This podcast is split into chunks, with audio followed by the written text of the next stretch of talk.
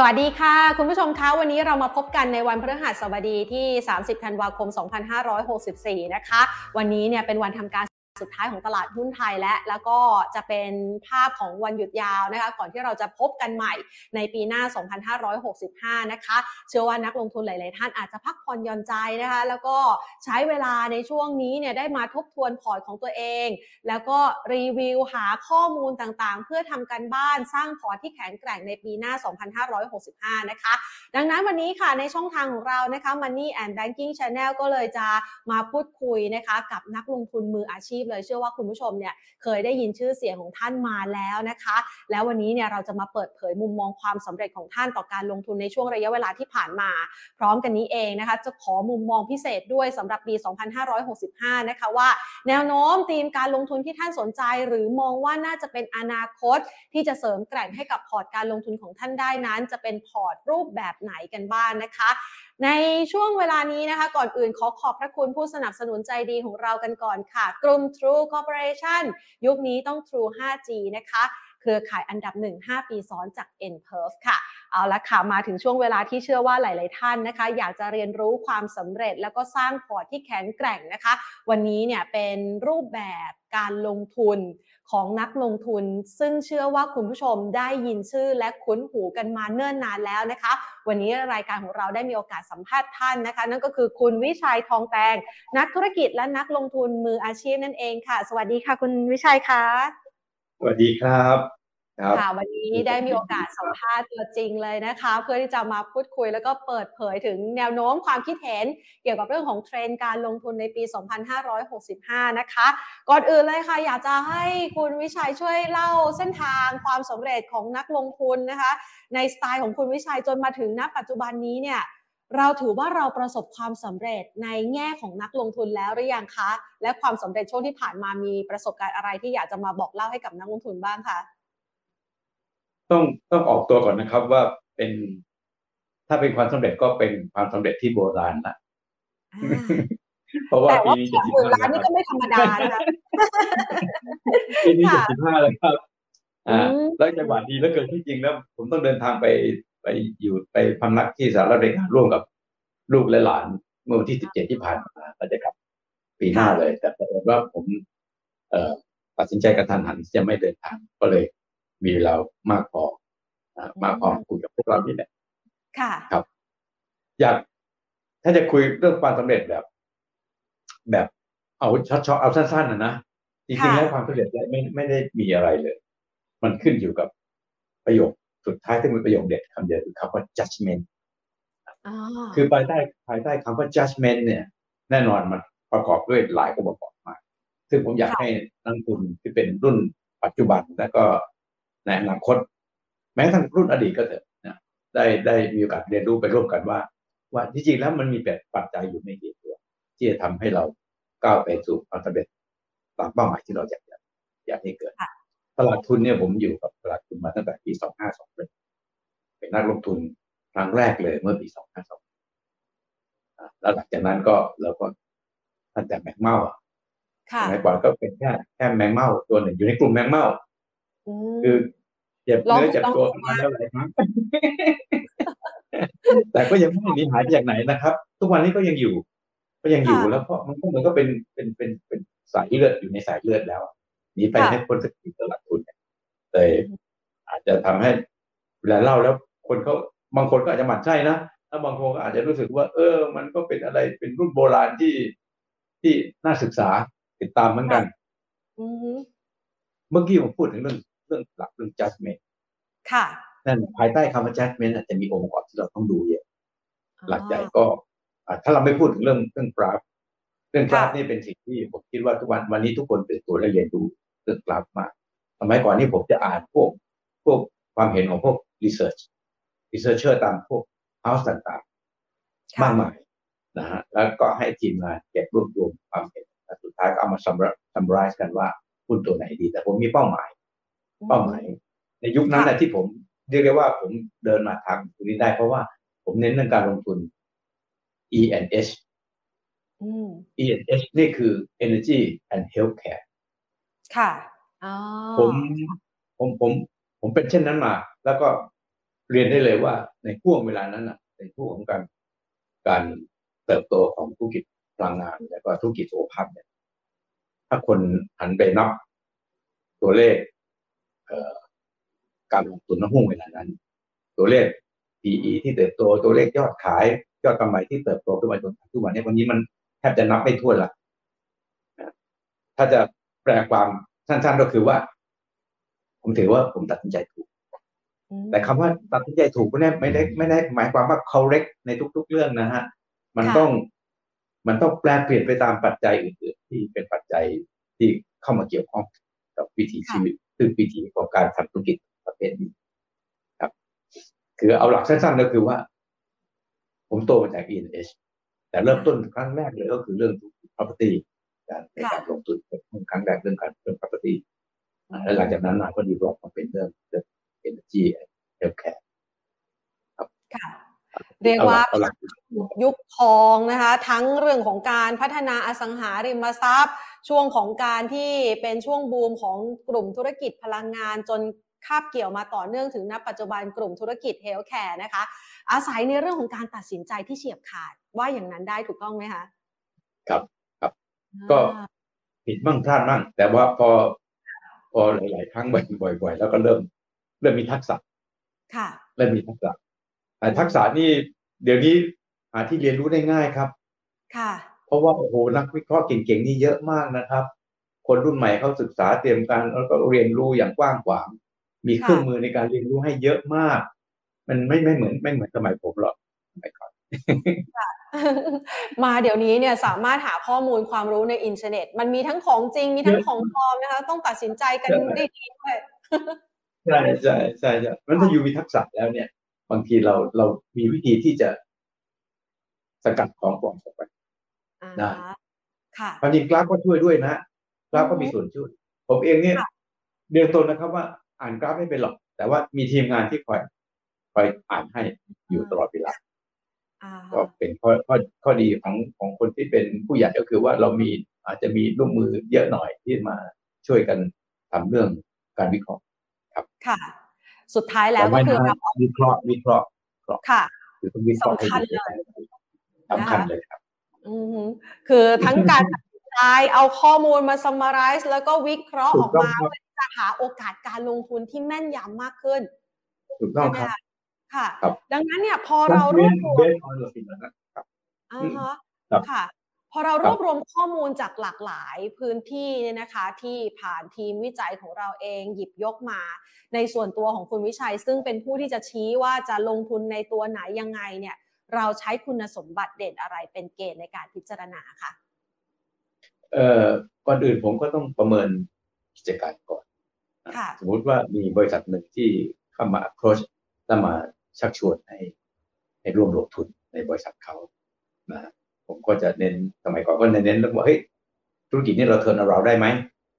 นะดูเป็นตัวตัวนะฮะธุรกิจนี้เราเทิร์นเราได้ไหมถ้าเราคิดว่าเราเทิร์นเราได้เทิร์นเราได้เราก็จะ เราก็จะเข้าไปลงทุนภายใต้การวิเคราะห์อย่างที่กล่าวเมื่อสักครู่ครับ แต่ตัวเลขถ้าเป็นปัจจัยเนี่ยแน่นอนในพวกช่วงต้นผมดู ผมดู ผมดูสองจีก่อนอ่าผมดูสองจีก่อนจีที่หนึ่งก็คือเรื่องโกรดบริษัทนี้มีโกรดที่ดีไหมโกรดเป็นเป็นเป็นเป็นรูปที่ค่อยๆ เป็นเส้นกราฟที่ค่อยๆทอดขึ้นไปเรื่อยๆ ไม่จำเป็นต้องหวือหวาถ้าโกรดแบบยิ่งไปยักมาเนี่ยอันนี้ผมก็ผมว่าอาจจะไม่เอา ถ้ายูข้อที่สองยูต้องมีเกณฑ์จีที่สองคือเกณฑ์คือถ้ายูสามารถทำกำไรได้นะฮะแม้จะไม่มาก อันนี้ไม่ว่ากัน มันแต่ว่าผู้บริหาร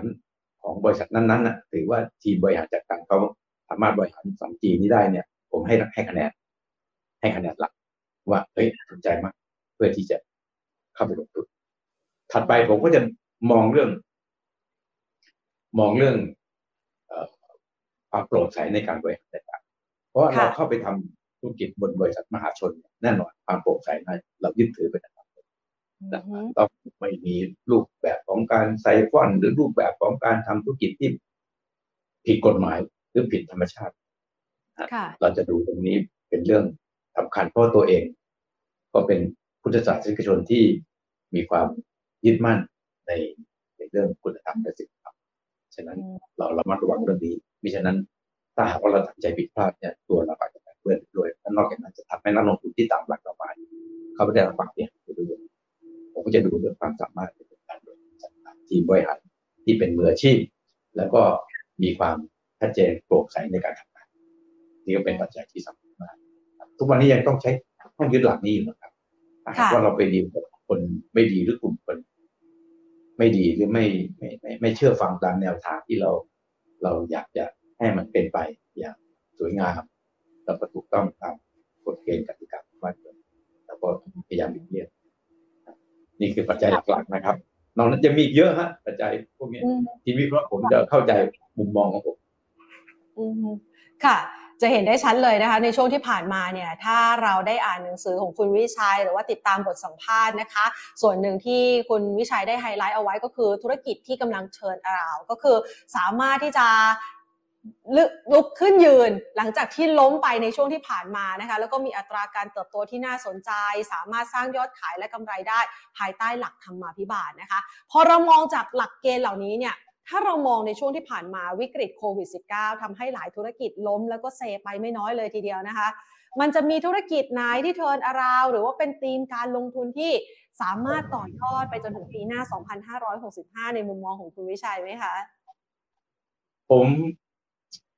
จริงๆ แล้วทุก ๆ วิกฤตเนี่ย จะมีโอกาสเสมอค่ะ ถ้าจะว่าไปช่วงนี้ก็เป็นโอกาสคุณวิชัยนะแต่ว่าผมไม่อยากที่จะภูมิใจอย่างนั้นเหตุเพราะว่าสถานการณ์โควิดเนี่ยมัน ทำให้เกิดความเสียหายในวงกว้างหลายบริษัทที่เป็นบริษัทมหาชนเนี่ยได้รับประสบความความทุกข์ยาก จากภาวะที่ทุกคนไม่สามารถหลีกเลี่ยงจากวิกฤตครั้งนี้ได้นะอย่างไรก็ตาม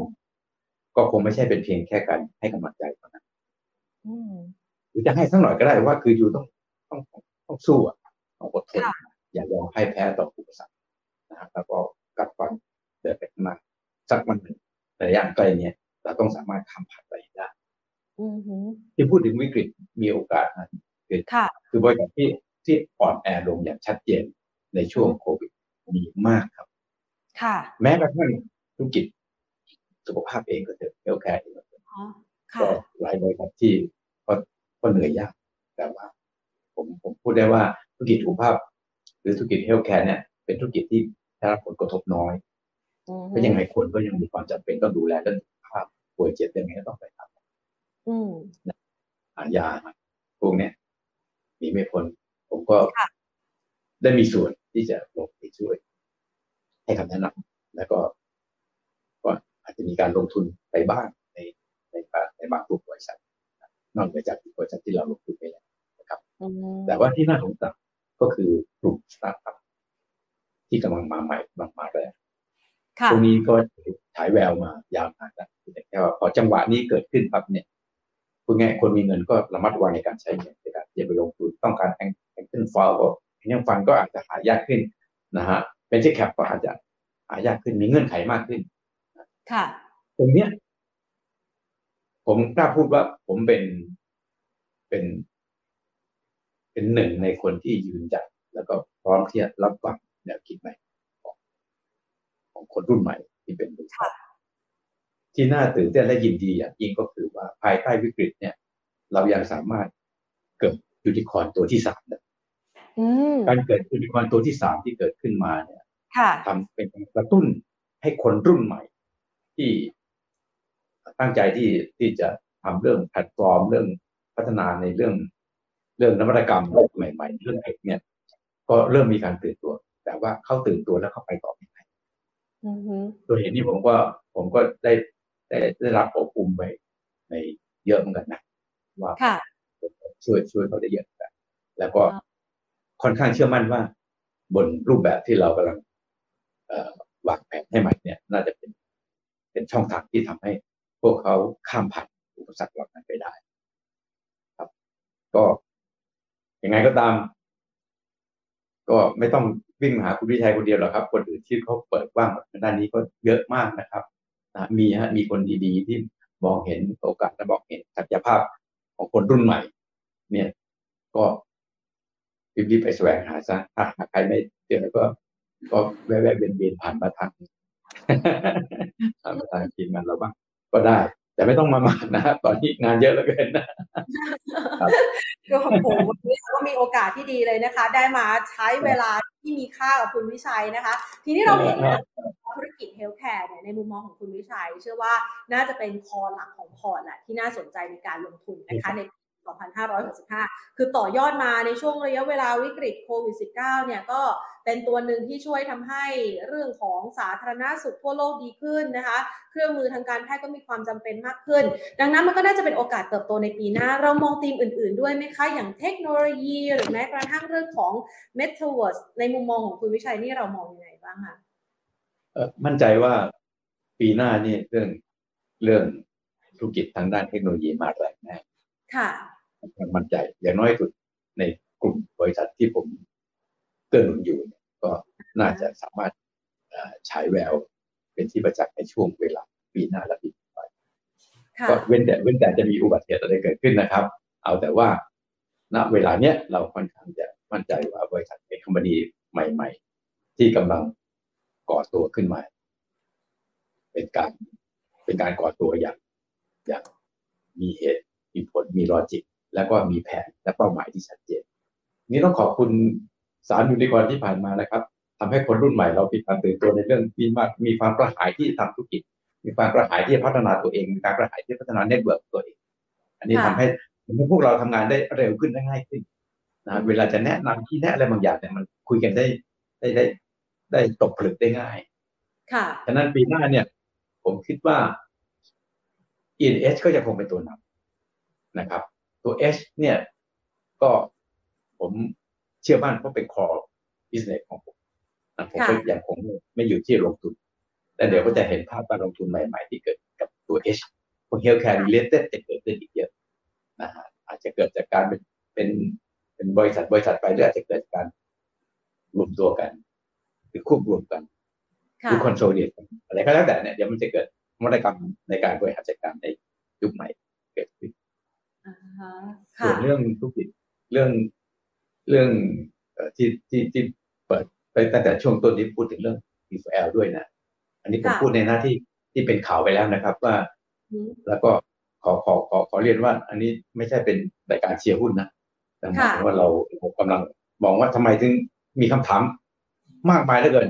ว่าทำไมคุณวิชัยต้องมาลงทุนตัวนี้จริงเขาคือเป็น healthcare related นะฮะและคอที่เป็นเขาค่อนข้างชัดเจนที่ผ่านมา เขาพลาดไปหน่อยเดียวที่ตัดสินใจเรื่องวุฒิศักดิ์ภาวะเตี้ยอุ้มค่อมเนี่ย พยายามหลีกเลี่ยงทำให้เกิดขึ้น ให้น้อยที่สุด เพราะว่าคอพิเศษของอิสราเอลเป็นคอพิเศษที่เป็นที่ประจักษ์ครับ ว่าเขาเขาสามารถบริหารจัดการ พวกเครื่องมือแพทย์ขนาดใหญ่ๆในเรื่องเซอร์วิสเรื่องธุรกิจเครื่องมือแพทย์เนี่ยมันเป็นเรื่องสำคัญคือเรื่องสุขเขาทำได้ดีมากแล้วผมเห็นว่ายอดขายเติบโตขึ้น อย่างมีนัยยะตลอดมามาสรุปเฉพาะในเรื่องที่เข้าไปทางฝ่ายผู้โดยสารเพราะตัดอันนี้ออก อันนี้มันคือถนนโล่งละข้างหน้าสว่างโล่งละมันก็ง่ายต่อการที่เขาจะไปคิดแผนใหม่ซึ่งผมก็ค่อนใจค่อนข้างเชื่อมือทีมนี้นะทีมทีมทีมเอ่อซีโอแล้วก็ท่านประธานบริหารชุดนี้ค่อนข้างจะมีความความมุ่งมั่นสูง แล้วก็มองเห็น มีแนวทางใหม่ๆ มีแผนใหม่ๆ ที่ผมฟังแล้วยังเปิดเผยไม่ได้นะ แต่ผมฟังแล้วผมชื่นชอบมาก ผมชื่นชอบมาก แล้วก็ อย่างน้อยๆสุดในช่วงที่ผ่าน เมื่อเมื่อเมื่อวันจันทร์ที่ผ่านมา ที่มีแถลงข่าวเกี่ยวกับเรื่องออกวอลเลนมาเนี่ย อันนี้ก็ถือว่าเป็นความชื่นชอบเนี่ยเพราะเราเป็นผู้ถือหุ้นปัจจุบันอยู่วอลเลนนี่ได้ประโยชน์ครับได้ประโยชน์สำหรับผู้ถือหุ้นเดิมนี่ได้ประโยชน์เยอะมากเดี๋ยวผมผมผมพอใจสำหรับสิ่งที่เขาดีไซน์ ก็คงคงไม่คงไม่เชียร์ว่าให้มันให้ให้ให้มาซื้อหุ้นนี้นะครับถ้าจะอธิบายก็อธิบายแต่เพียงว่าว่าผมจะยังคงลงทุนในบริษัทนี้ต่อไปไหมตอบว่าจะลงทุนต่อไป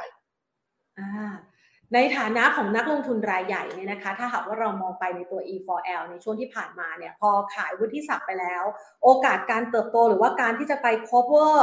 เรียกว่าผลขาดทุนได้ไหมคะ ในช่วงที่ผ่านมาจากการเข้าไปถือครองวุฒิศักดิ์เนี่ยเรามีภาพของแผนการเติบโต หรือว่ามุมมองการเติบโตต่อจากนี้ไปยังไงบ้างนะคะต้องตอบแบบเลี่ยงๆนิดนึงนะครับ ว่าผมเห็นภาพที่เขาที่ทางฝ่ายบริหารนำเสนอแล้วแต่ผม believe ว่ามันเกิดขึ้นได้อย่างแน่นอนขอก็ขอตอบสั้นๆว่าว่าว่ามั่นใจว่าสามารถที่จะ ไปสู่เป้าหมาย Bueno. อ่านะคะงั้นเดี๋ยวเรามาคุยกันนะคะว่าในกรณีที่คุณวิชัยเนี่ยนะคะ มองทีมเฮลท์แคร์เนี่ยเป็นโอกาสการลงทุนที่น่าสนใจแหละเชื่อว่าส่วนหนึ่งเนี่ยนะคะ มีการลงทุนต่อเนื่องตั้งแต่ปี 2021 ล้มลุกคลุกคลานมา จนกระทั่งประสบความสำเร็จมาในปีนี้เนี่ยนะคะ 2564 แล้วกว่า 40 ปีที่ผ่านมานะคะ จนประสบความสำเร็จแบบนี้หนึ่งในธุรกิจที่สนใจก็คือ healthcare แล้วอย่าง Energy ล่ะคะ ตอนนี้เราต่อยอดไปด้วยหรือเปล่าคะ เออก็ถ้าคนติดตามข่าวกระทรวงพลังงานก็จะเห็นว่าได้ได้นโยบายของกระทรวงพลังงานยังสนับสนุนการเติบโตของธุรกิจพลังงานทดแทน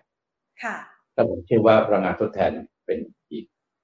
แนวทางหนึ่งที่ประเทศต้องเดินไปเรียกว่าโลกโลกใบนี้ต้องเดินไปบนบนเส้นทางในการที่จะผลักดันให้พลังงานทดแทนเกิดขึ้นให้มากที่สุด ซึ่ง ผมคิดว่าก็เป็นอีกช่องทางหนึ่งที่ผมจะเข้าไปค่ะนะคะสรุปก็คือว่า อร์ตนะ ทั้ง Energy ทั้ง Healthcare นะ แล้วก็มีการถือครองหุ้นนะคะ ที่มองแล้วว่าน่าจะเป็นอีกตัวหนึ่งที่เปิดเราแล้วก็มีอนาคตที่สดใสได้นะคะ สรุปสุดท้ายนี้ค่ะคุณวิชัยคะอยากจะให้คุณวิชัยให้คำแนะนำนะคะสำหรับนักลงทุนหน่อย ในช่วงเวลานี้เชื่อว่าหลาย ๆ คนนะคะ เข้ามาในตลาดหุ้นเป็นนักลงทุนมือใหม่นะคะ หน้าใหม่ป้ายแดงมีทั้งอายุน้อยนะคะ มีทั้งอายุที่แบบว่าเข้ามาทำงานอยู่ หรือว่าบางคนเนี่ยกระโจนเข้ามาโดยที่ไม่รู้เรื่องของการลงทุนเลยนะคะมาวันนี้เนี่ยถ้าหากว่าเราอยากจะลงทุนให้ประสบความสำเร็จในตลาดหุ้นไทย หรือว่าการลงทุนในรูปแบบต่างๆ เขาควรจะต้องมีแนวคิดหรือว่าการตัดสินใจอย่างไรบ้างคะเอ่อในในทุกๆเวทีที่ผมที่ผมได้มีโอกาสไปให้คำแนะนำเนี่ยนะครับสิ่งที่ผมแนะนำเป็นประการแรกเลยคือต้องอ่านงบให้เข้าใจอย่างละเอียดนะครับ แต่ว่าบางครั้งเพียงแค่งบเนี่ย อาจจะไม่เพียงพอที่ผ่านมาที่จริงแล้วเนี่ย ทางตลาดเขาเปิดโอกาสที่จะให้นักลงทุนเนี่ย ได้มีโอกาสเข้าไปเยี่ยมชมหรือวิสิตธุรกิจหรือกิจการนั้นๆเพื่อที่ได้เรียนรู้โดยถ่งแท้และทำความเข้าใจกับฝ่ายบริการแต่ว่ามีคนใช้ช่องทางนี้น้อยครับ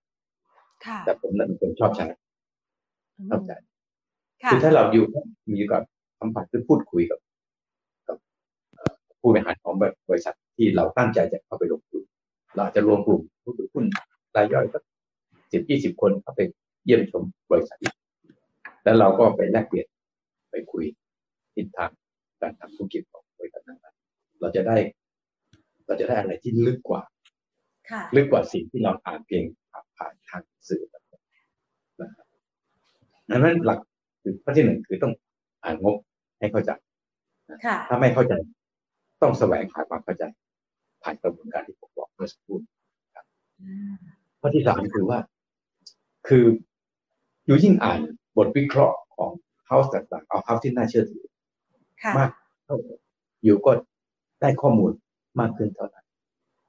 ฉะนั้นก็พยายามยึดถือสามสิ่ง และสิ่งสำคัญที่สุดจะเชื่อข่าวค่ะ แต่ว่าข่าวลือมันเป็นมาตั้งแต่สมัย ตั้งแต่สมัยผมเข้าไปลงทุนใหม่ๆข่าวลือมันไม่มีมันหมดไปจากตลาดนี้ครับงั้นเราต้องบริหารข่าวลือนี่ให้ดีนะครับ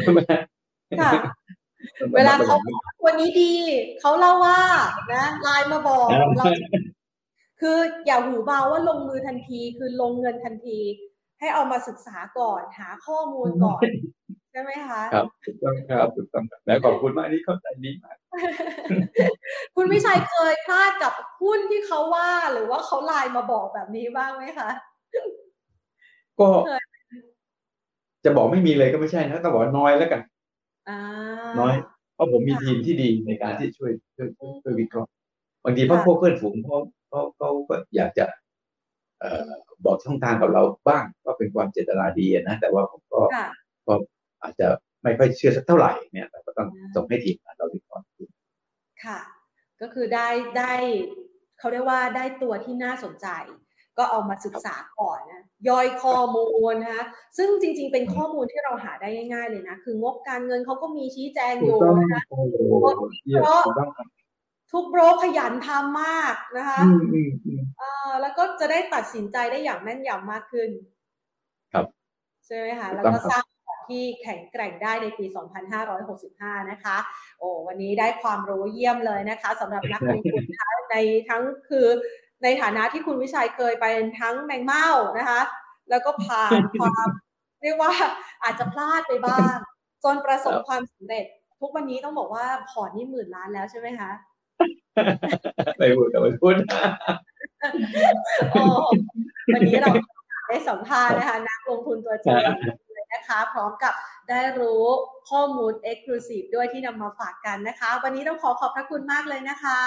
ยินดีครับยินดีครับใช่ครับครับสวัสดีครับสวัสดีครับ ค่ะคุณผู้ชมคะจะเห็นได้ว่าวันนี้นะคะ เราเสิร์ฟข้อมูลแบบแน่น ๆ เลยนะคะสำหรับใครที่สนใจเรื่องราวของการลงทุนชีวิตความสำเร็จของนักลงทุนมืออาชีพนะคะ ซึ่งปัจจุบันคุณวิชัยทองแตงเองท่านเป็นทั้งนักธุรกิจ แล้วก็เป็นนักลงทุนนะคะ ผ่านมาไม่ได้ง่ายนะคะ แต่ว่าสามารถใช้ข้อมูลต่างๆ ที่เราสามารถหาได้มาประกอบการตัดสินใจนะคะ judgments ค่ะ ถือว่าเป็นสิ่งสำคัญนะคะ นั่นก็คือการตัดสินใจผ่านข้อมูลที่รอบคอบนั่นเองนะคะ หวังว่า EP นี้จะเป็น EP ที่สามารถสร้างแนวคิดดีๆ ให้กับคุณผู้ชม ในการลงทุนและก็ต่อยอดพอร์ตการลงทุนที่แข็งแกร่งกันต่อไปนะคะ วันนี้หมดเวลาลงแล้วละค่ะ ลากันไปก่อนนะคะ สวัสดีค่ะ